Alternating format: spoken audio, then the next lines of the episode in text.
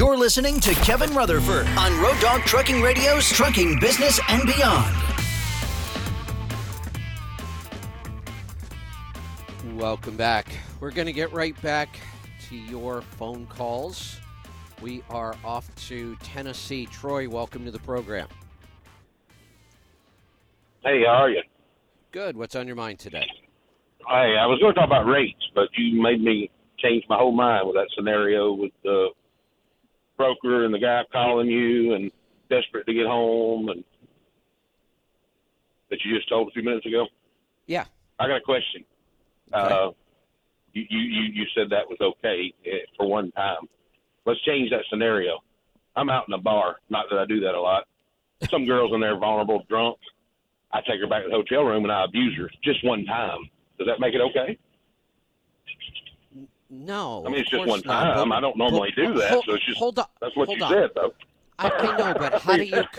No, hold on. You're taking one lesson, and you're trying to apply a business scenario to a personal assault on a uh, human being. No, the problem with the the problem with America today No, is everybody no, stop. does that just one No, time, screwing no. somebody over.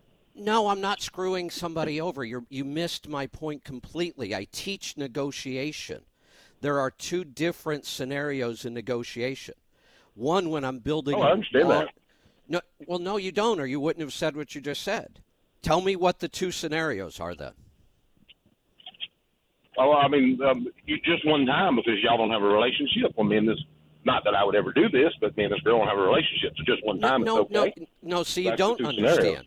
You're missing If- the if- point. if- In business, when I negotiate, if I have a long-term relationship, I always work towards win-win. it's called win-win negotiation.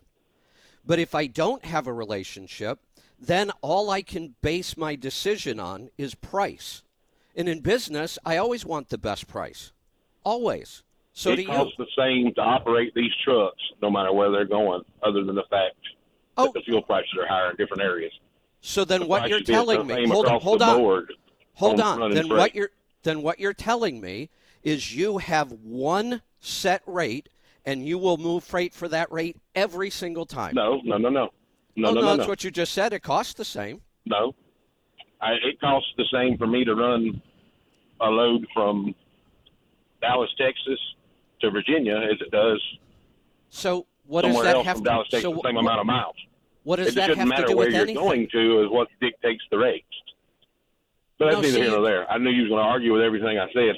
Next question. but- I don't why know. wouldn't I? Hey, What Hold I really on. called to talk about. Why, why wouldn't you? I'm not going to answer that on the radio. Anyway, what what does I called to what talk does about was what does scenario your you're cost giving. what does your cost have anything to do with the rate? Your cost is meaningless. Let's go back to the nothing to scenario you're giving about Okay. there's too many trucks and that's what's running down the rate. Right. Is, is that what you're saying? Of course, supply was and it not demand. you? Was was it not you just last week that said there wasn't enough enough drivers? That's why we need more drivers. Correct. If there's too many trucks, how's there not enough drivers? Well, I explained That this don't make sense yesterday. Were, were, were you listening to the show yesterday? Yeah, it does. Yeah, it does. If we don't have enough drivers, how we have too many trucks? There are trucks sitting. They sit against the fence. This happens every time we go through this. Trucks I get understand that. parked. But there are also there are also carriers with freight right now that don't have enough drivers in their trucks to move the freight they have. They still have contract freight from last year. They're still they still have strong rates. They're willing to pay more and they are paying more to get drivers in their seats.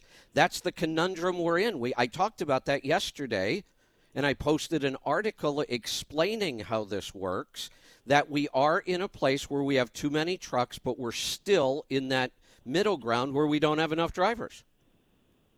Then how do we have too many trucks? We don't have too many trucks if trucks are sitting with nobody in them. That don't It- count as having a truck. Sure it does. It I counts mean, yeah, as that's a truck, but it's not moving. It's not moving.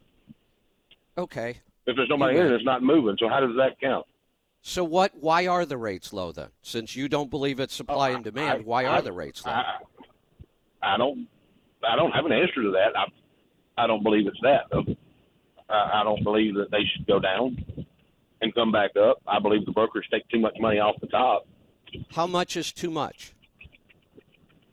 Well, I mean, I don't believe that somebody should be sitting in an office making a phone call making more than the guy that's out there operating his equipment down the road. Well, how much is too I've much? so then, opinion. f- Well, there's no amount you can put on that. The, the, the, the load, Well- the load well, you said more. how much it's going to pay.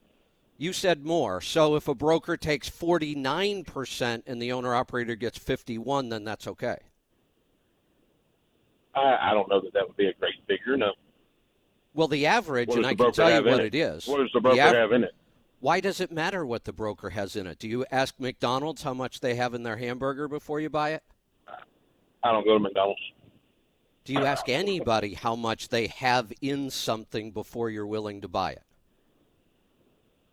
Uh, And no. by and by the way, you have the you have the entire scenario backwards here. The broker doesn't set the price you do. You're the service provider.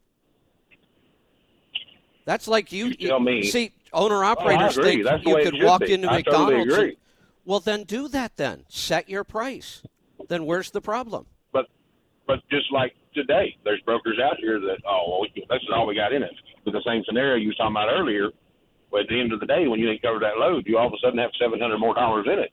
Well, what happened to that earlier when you needed it? Correct. Have you have you ever flown on an airplane? Of course, Did you ever ask the person sitting next to you how much they paid for their seat? I did. I'm that kind of person. Just like if I pull up to a shipper and I see another owner operator, I might ask them, "Who's your broker? What are you making?" No. So when you ask the person sitting next to you, what did they tell you?